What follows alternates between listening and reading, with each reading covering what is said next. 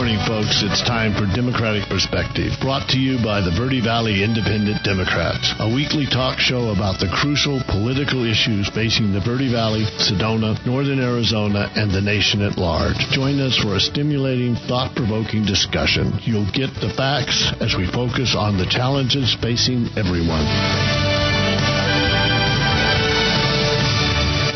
Good morning, folks. Welcome to Democratic Perspective. Steve Williamson here. Sitting across from me is Karen McClelland. And um, I guess we wanted to start off. We always thank uh, Democrats of the Red Rocks and um, the Avapai County Party. Uh, in fact, we're going to have folks over from the Avapai County Party uh, from Prescott next week. And they'll be talking about rural initiatives and uh, other uh, important local issues. Um, we want to also thank generally everybody, and we're going to be thanking people in person because we had a really successful fundraiser. So the wolf is no longer at the door. The the we're no longer about to uh, run out of money and and and have to just go on the internet. So uh, we're very, very pleased. We really want to thank. I guess the way to put it is that um, a good core of of uh, Sedona and Democrats really turned out for the fundraiser, Karen, and they really stepped up economically to sort of uh, contribute. Yeah. Yeah, it was a uh, good event and some, you know, a lot of really generous supporters. So we want to thank everybody who came last week and. Yeah. And we got to we got to talk about it, and I think it was really it was sort of a strange idea, but I had the idea of uh, since we don't really have public meetings, we're a radio show, we're not a membership organization, of combining memories of Dick Cyril and and Klaus van Studerheim, two of our strongest supporters who who died last year, and so we uh, were able to have a sort of memorial service for both Dick and for Klaus, and people uh, spoke about them. Uh, gosh, Dick had been around for twenty years. He had helped everybody who was ever running as a Democrat in Sedona, the county. Um, in the early days, uh, back in like two thousand four and five, um, Van, such as it existed, was such a terrible mess. And Dick and I worked hard with state officials to try to get Van so that it was more effective, yeah, so we weren't dialing all those dead numbers. Uh, yeah. So um, we got to talk about both of them, and I think that that was really good. Uh, Klaus was a big part of this show. He um, started out, got uh, then uh, pancreatic cancer presented itself, and he disappeared for four or five months. I see that I, when I looked through the email, that before that we were emailing every day, and then he disappeared from February to June, and then he came back slowly, and uh, he did so much for Democratic Perspective in every way I can think, from technical stuff to coming up with uh, speakers and, and um, so forth and so on, and what else? Did a lot of technical stuff. We were still trying to figure out how he did all these things. uh, all right. So, Karen, you want to introduce our, our guest for today? Anyway, we do want to well, thank Well, you can introduce folks. him. You know, here. Oh, You're, okay. You've got more we, information than I do on that one. We have Max Richmond again. Max, are you there?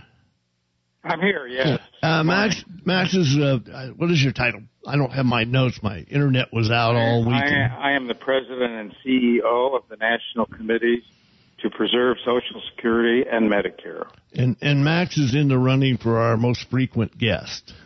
Because when the show started in, in, in two thousand eleven, some of our first shows, and back then it was fifteen minutes long, not forty-five minutes long, were about Social Security, because uh, George Bush and crew were trying to privatize Social Security back then. And, Max, I, right. I hear we've got somebody in Arizona who wants to privatize Social Security now. Well, we, we've heard the same. Uh, there's a gentleman by the name of Jim Lamont, if I'm cor- saying it correctly, who's, uh, who's running for the Republican nomination for Senate Uh, in your state, and from what I've been reading, some background on it, he's he's uh, he's going back to the President Bush's uh, game plan on Social Security, and that is to privatize it. That's a huge mistake.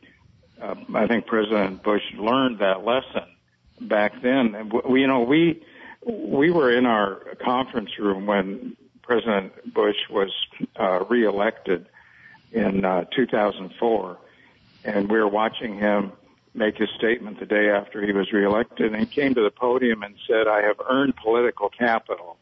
I'm going to use it to privatize Social Security." Well, you can imagine the staff. We just about fell out of our chairs.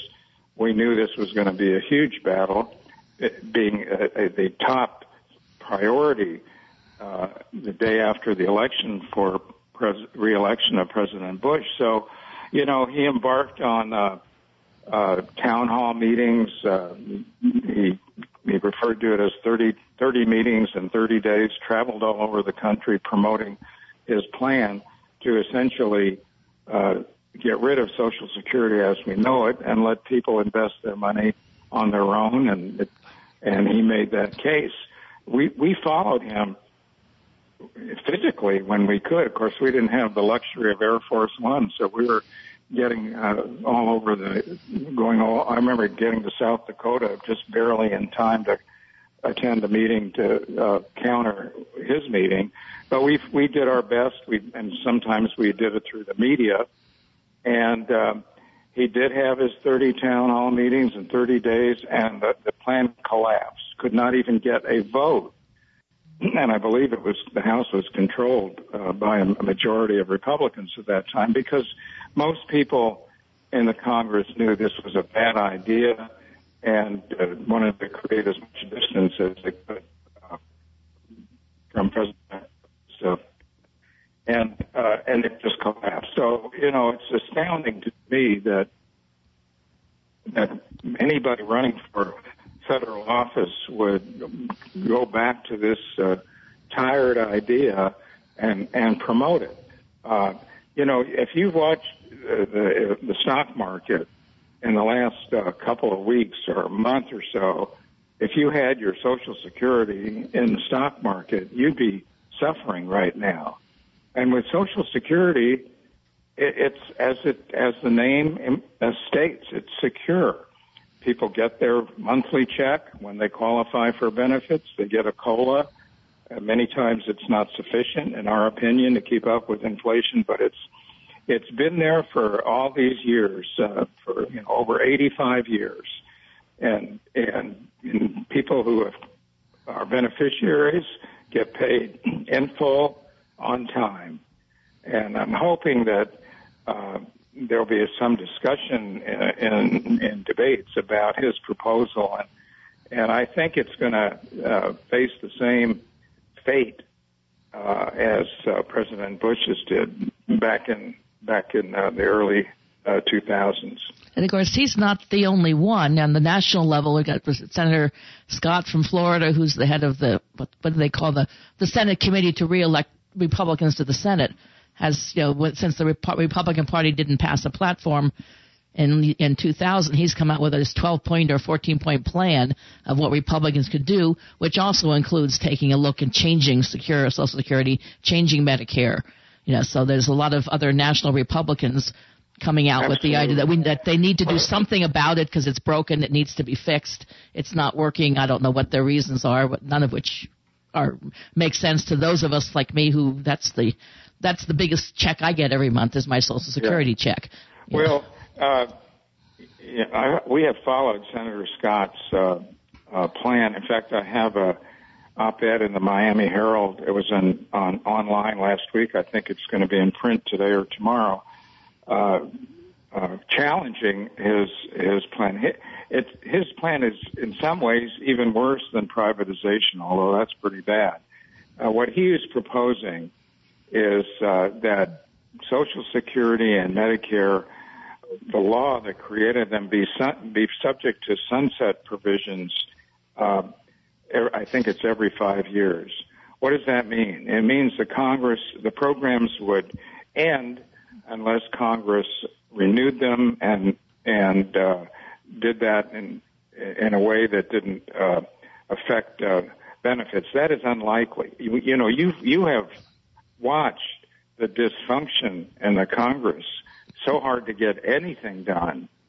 Just imagine if the Congress had to reauthorize the Social Security and Medicare program, and not just not just uh, fix it, but start start all over again. We're gonna we're gonna re- if we don't reauthorize it, it will end. This is one of the worst ideas that's come along in quite a while.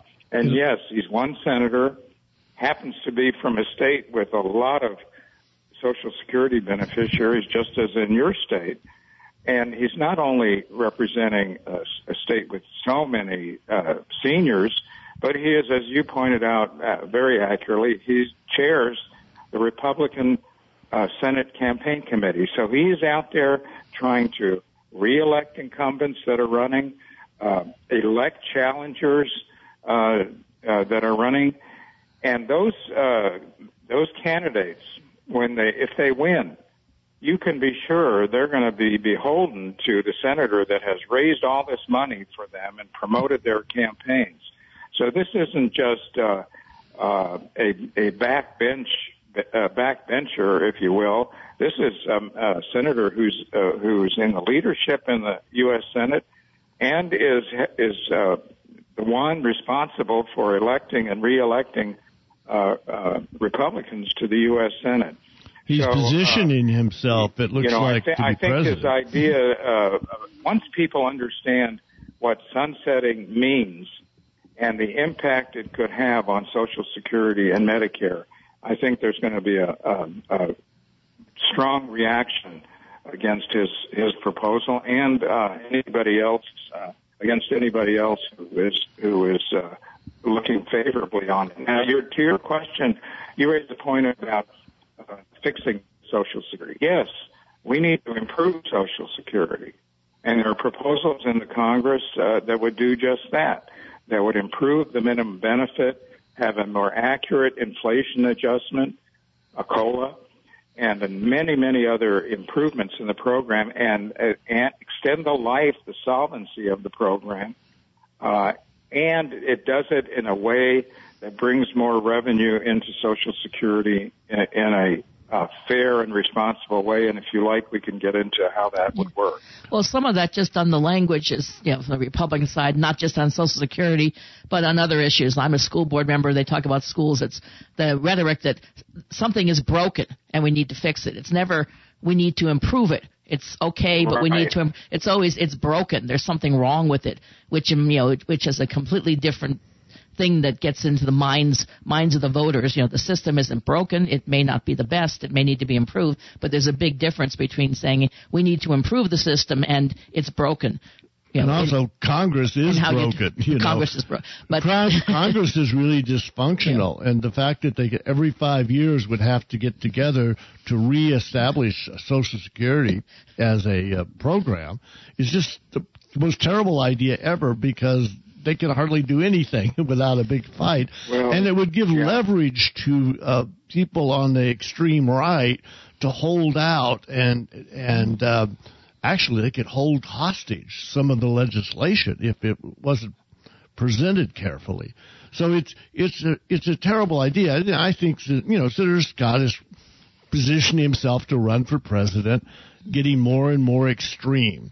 And I think that's what you're seeing when you're talking about our local Senate and and uh, and gubernatorial um, uh, candidates from the Republican side in, in Arizona. You have guys who, and, and Lemon is uh, he's self-funded, uh, right, Karen? Self, I'm pretty sure he's a he's a wealthy businessman of some kind. I don't know much about him. There's Never so many, been in politics. Yeah, there's so many Republicans running on some of these races in Arizona that none of them quite, you know, seem yet to have really risen to prominence, except for those who say the most extreme things and get all the media attention. I did see one of his ads, and I think he en- emphasized the border, stuff like that. But uh, the thing is, Max, is out here they're trying to outdo themselves in extremeness. And uh, so even uh, Social Security, which, since there's almost no pensions anymore, is what really right. everyone depends on. And since our population is older, it seems like an impossibility that they would oppose Social Security. And if you remember, folks, the Bush's idea was you'll make so much more money if you invest your own money rather than have it in this conservative program that, you know. And that was the argument. But as you said about the um, stock market goes up and down, and if you need your right. money and it's down, you're screwed, I guess, right. in a tight technical and, term. And, you know, when you, when you do retire, uh, where's the market going to be? Is it going to be where it is, it has been in the last few days, or is it going to be uh, where it was at the beginning of the year? You don't know. Well, just and the beauty, look, look. the real beauty about Social Security is it's steady. It's constant. It's been, it's been, as I said, paying beneficiaries for over eighty-five years in full, on time, uh, and it has a built-in uh, inflation adjustment, a COLA, and it, it that needs to be improved. But it's at least you don't have that. You don't have anything, any protection like that in the stock market. And the other thing that I think a lot of people fail to realize is Social Security is insurance for families. Uh, about a third of Social Security benefits go to non-retired workers, uh, survivors, disabled, children.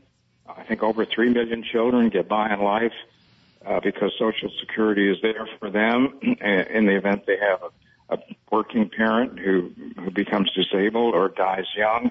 So this is insurance for families, and I try to You know, a lot, a lot, some of the misstatements and rhetoric about program being broke, uh, they're myths. And younger people have uh, lately been buying into those myths. And what I, you know, your listeners, uh, I offer this uh, example. If you are a twenty-eight-year-old worker right now with a spouse and two children, you have over five hundred thousand dollars in value of life and disability insurance because Social Security is there. Never mind what happens when you retire, uh, in, when you're in your in your sixties. You have that right now. So it's, uh, you know, we we we hear the term FICA. It stands for Federal Insurance Contribution Act. It funds old age, survivor, and disability programs. So this is a program that not just seniors, but families uh, are invested in and should be uh, should be aware of what candidates are saying uh, during these campaigns and how it would impact their uh, security. Yeah, uh, for example, my cousins got support when their father died very young of cancer for years and until I think they got out of high school. So. Yeah, people don't focus on those, uh, Max. Uh, I think it, I, what did Paul Krugman calls them zombie ideas. So the idea of privatizing Social Security, it was so bad, so terrible. As you said, it never even got a vote. Republicans right. ran for it like crazy. And yet now we've got a candidate who it's part of his major part of his platform. What well, gives? You, you know, the problem with the zombie ideas is you can't kill the idea. It keeps coming back. Yeah. What's happening in your state and and uh, some of the other candidates running, uh, they, they're, they're promoting uh, the idea of privatizing Social Security, sunsetting Social Security and Medicare. So, you know, you the thing is, I ha- when I meet people and they find out what I do, All, invariably, whether it's a candidate or uh, an individual that I meet professionally, uh, the, the response is, oh, I'm for that. I'm for Social Security. But what does that mean? Uh, you know, you can say that, and you can be for what Senator Scott of Florida is talking about. You can be for privatization, and you can you can say, well, I'm for it. No, if you if you are uh, undermining the program Uh, in the ways that Senator Scott would propose, or your candidate out there for the Republican nomination, you're not you're not really for it. You you you may want people to believe that you're for it, but you're for undermining the program, undermining the security that is provided uh, families for all of these decades. And so many of these things, like I said, the, the language, the you know, the use of you know, your Social Security and your Medicare are entitlements. You know, they're somehow you you they're unearned things you got, and people don't realize you know, if you're working, you paid every month out of your paycheck. You paid in to Social Security, you paid into Medicare, just like you pay for your, your car insurance. You know, the, right. People don't think of it as as insurance. It's become, well, this is entitlement. The government will give this to you when you reach the age of sixty-two, regardless of what you did. And we all, you know, that's not true. There's a certain minimum amount you're going to get, but you really have paid into that your whole working life, the same right. way you, you buy other you, things. You raised such a good point. Yeah. Uh, I get so tired of hearing people talk about entitlements and, and how Social Security is an entitlement. Couldn't be further from the truth. You know, welfare is one thing, uh, where you receive a benefit because of the situation you're in um, financially and economically. That's not true. You described it a- absolutely perfectly. It's an earned benefit. You, you pay into the program uh, while you're working. And you're buying that security for your family, for, uh, as I said, life and disability insurance, for retirement protection.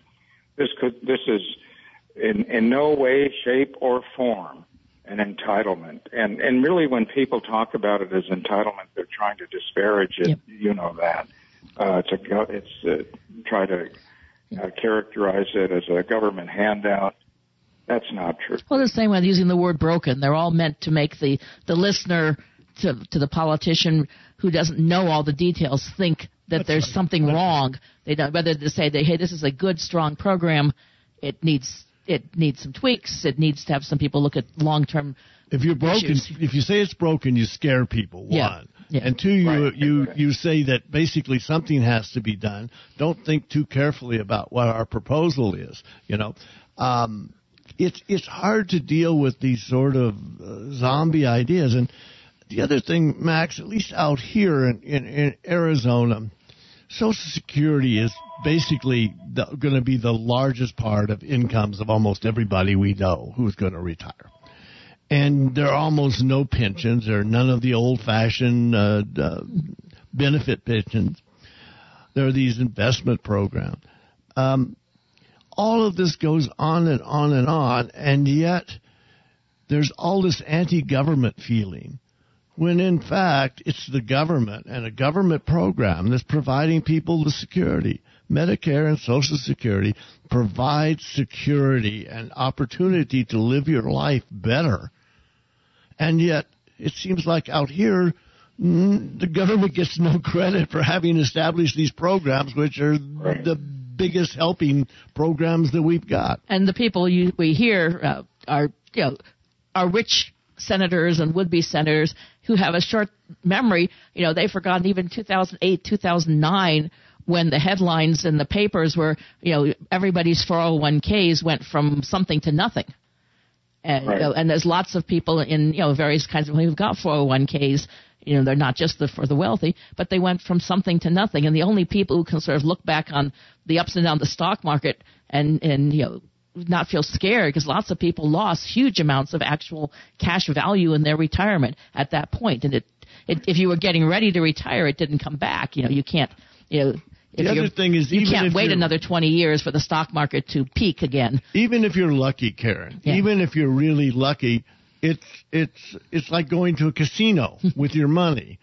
It's not as bad as a casino, but that's what it's like. And so you might win and you might lose. This is no way to to, to protect your retirement and re, and uh, protect your medical care in your old age or or um, in the event of death in the family, the the bread earners we used to call them.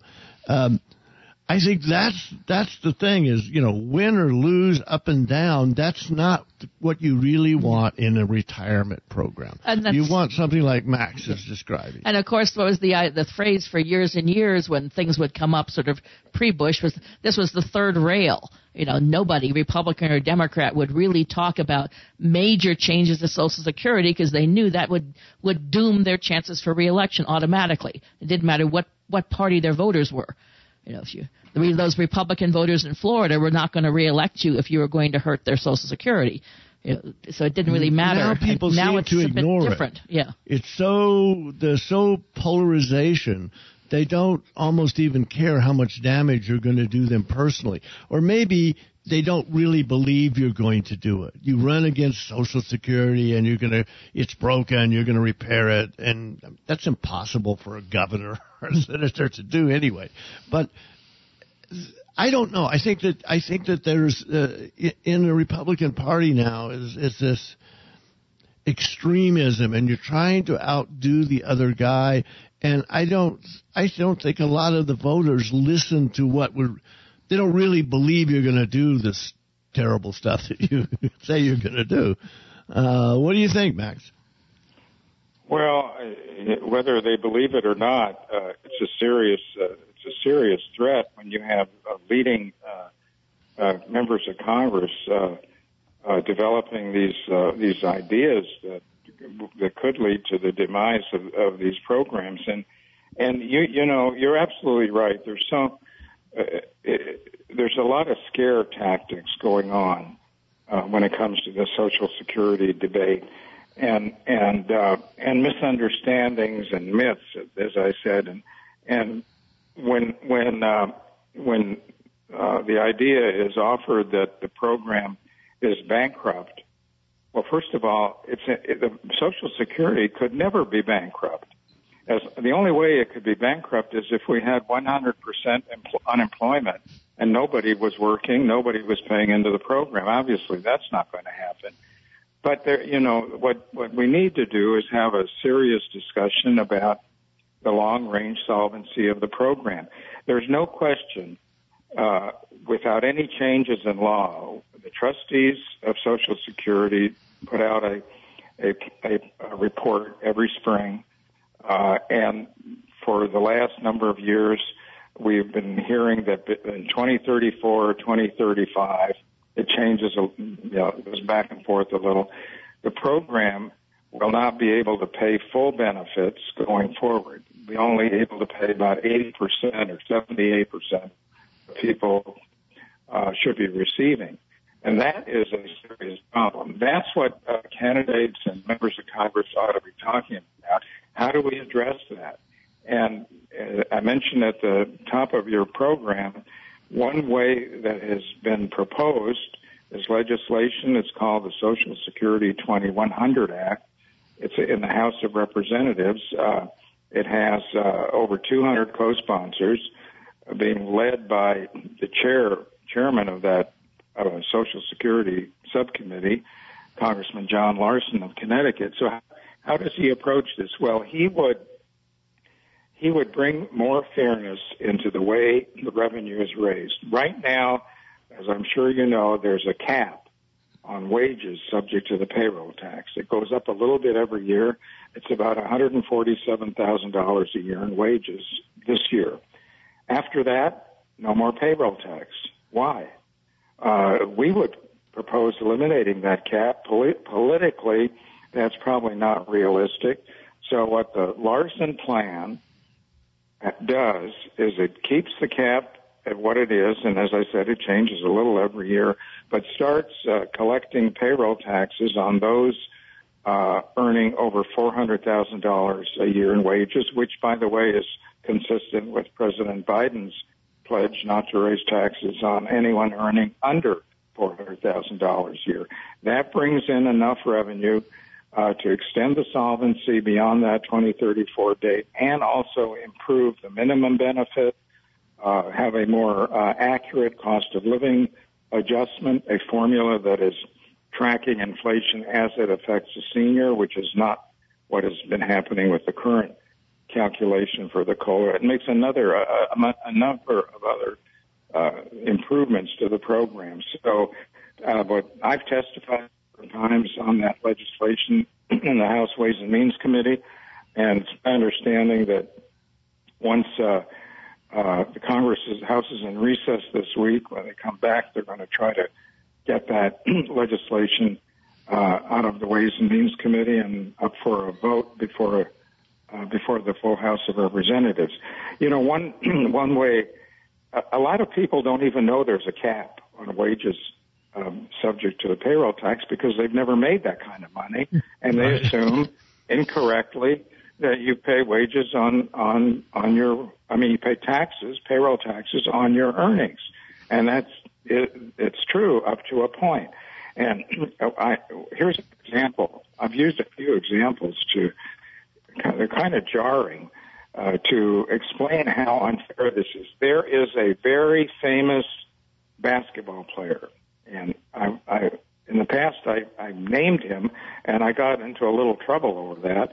But he makes so much money.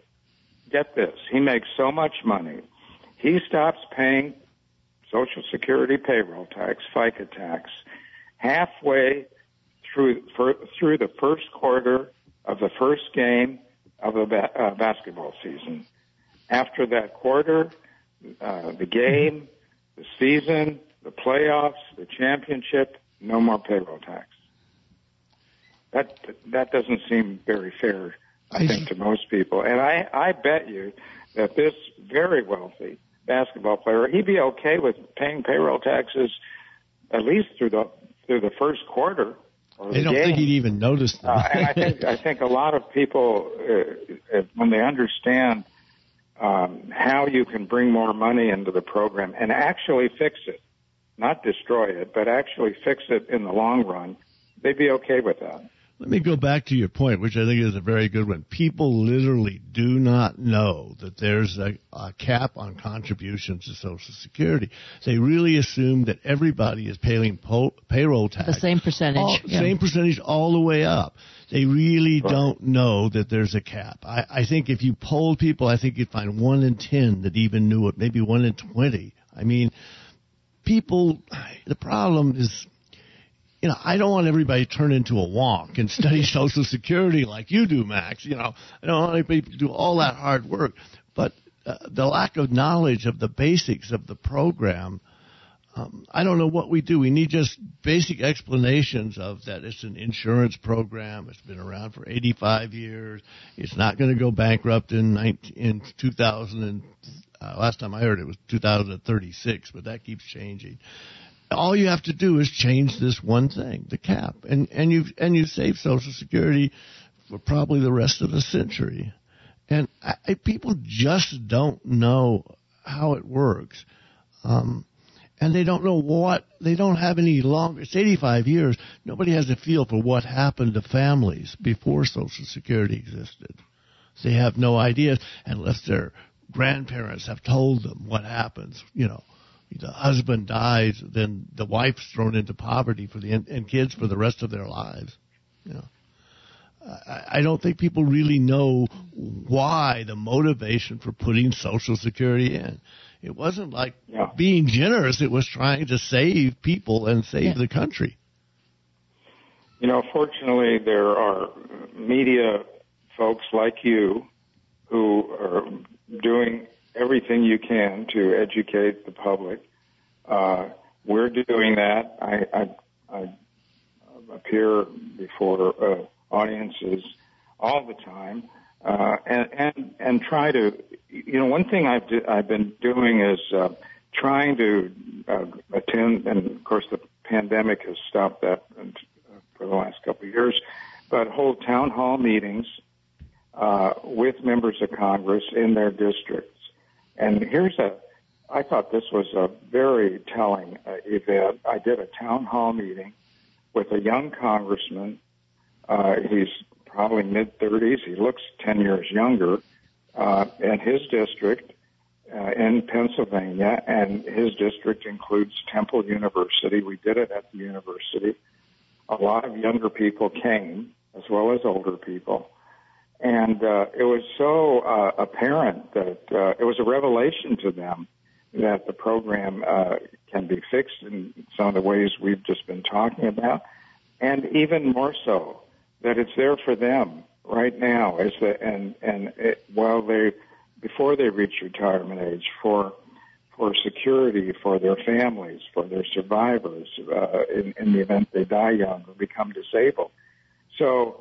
Um, I, I think when younger people who are running for Congress, and there are plenty of them, and, and members of Congress, uh, can talk about this, I think their their message will receive a, a, a, a better response uh, with younger people, and that, that's really, you know, you mentioned that people don't know what what was going on before Social Security unless you talk to your grandparents.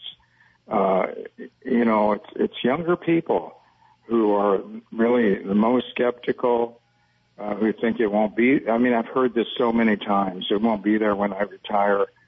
More people, uh, younger people, surveys have shown that more younger people believe they'll see a U F O than to ever get a Social Security check. And nothing could be further from the truth.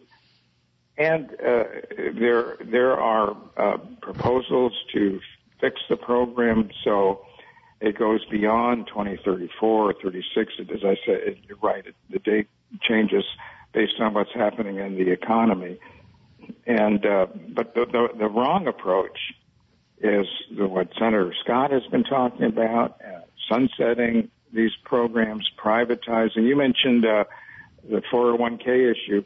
Back in two thousand eight, I started talking about, we have a four oh one k for our staff, and I started referring to it as my two oh one k because I lost about half the value.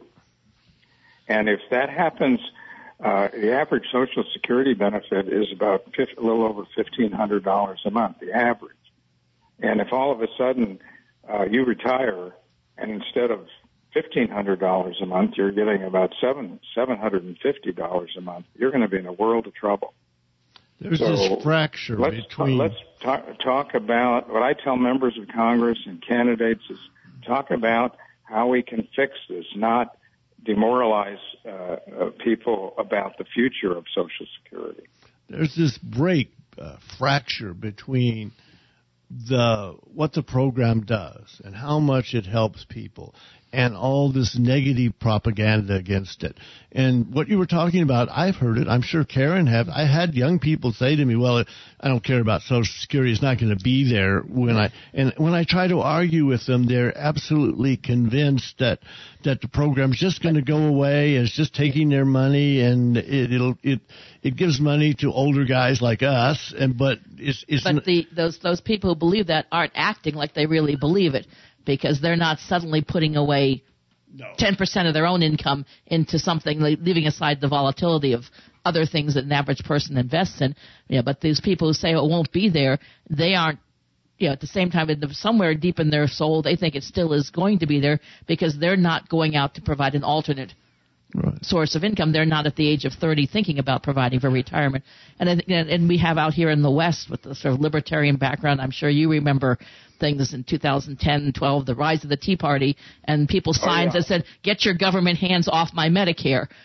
Yeah, where people, right, exactly. a lot of people think that Medicare and Social Security somehow, they come from out there somewhere. Maybe God instituted them, but that's not, it's not the government that provides that to you. It's something else, and they don't put the two things together that say that, you know, if you rail against the government programs, you're including, you know, the Social Security and Medicare are the biggest government programs that provide assistance to people. Welfare is a tiny percentage of federal funding versus Social Security and Medicare. Yeah, well, I, you know, I, I do remember the, the Tea Party revolt back then, uh, and especially out west. I, there was a, a young congressman named uh, Martin Heinrich. I uh, went out to campaign for him. Uh, he he. Uh, We arrived at a school. There were hundreds of people with signs, just like the one you're saying. Keep the government out of Medicare.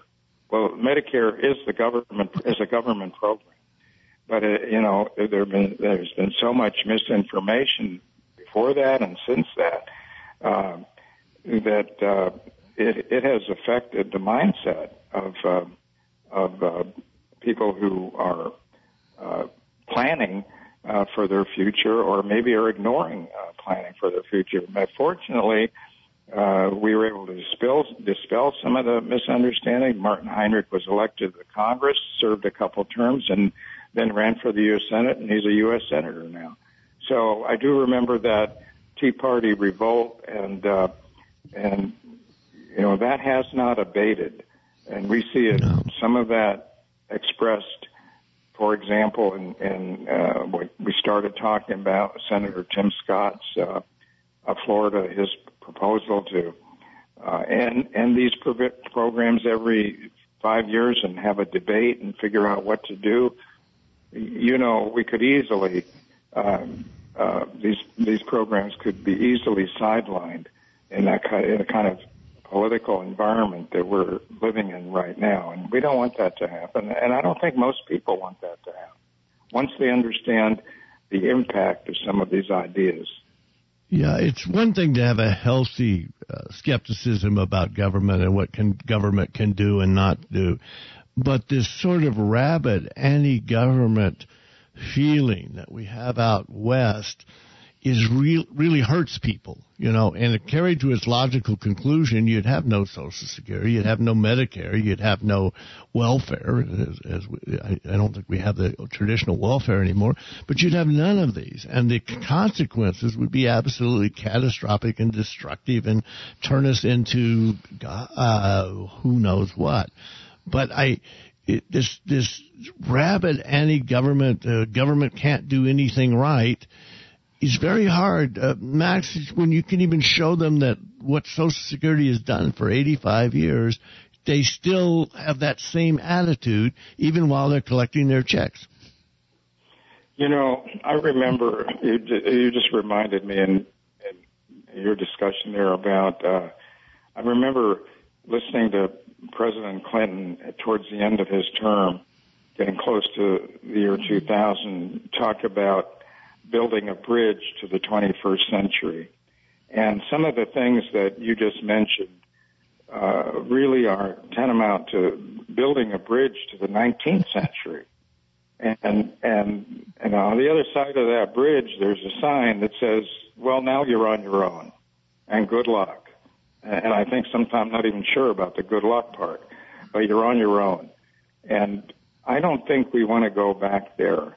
Uh, I, I, as I said, uh, there, the, these programs, Social Security and Medicare, have been very successful. Social Security has lifted more people out of poverty than all other federal programs combined. It's not perfect. There are ways it can be improved. The way the ways the revenue can be uh, more fairly uh, collected, that was we just talked about with the wage cap, about imp- improving it in these programs is a whole other proposition than, than really uh, undermining and destroying them. And when I, you know, back when I was in high school uh, in the sixties, uh, Social Security uh, would send, and I remember this, would send representatives to high schools to explain what Social Security was, what it did for families. They stopped doing that a long time ago, so they don't have the resources uh, to do that. But fortunately, the media, your program, and and others are providing a, a forum uh, to get accurate, clear information about these programs uh, to the public. So I thank you for that. Got one minute left, Max, so I guess I've got to sum up things. We want to thank you for being with us. You're one of our most frequent guests for a good reason, because Social Security is important to everybody out there, whatever your age. It is important to you and your families. And these attacks on Social Security are, are can really damage you if they get out of uh, control.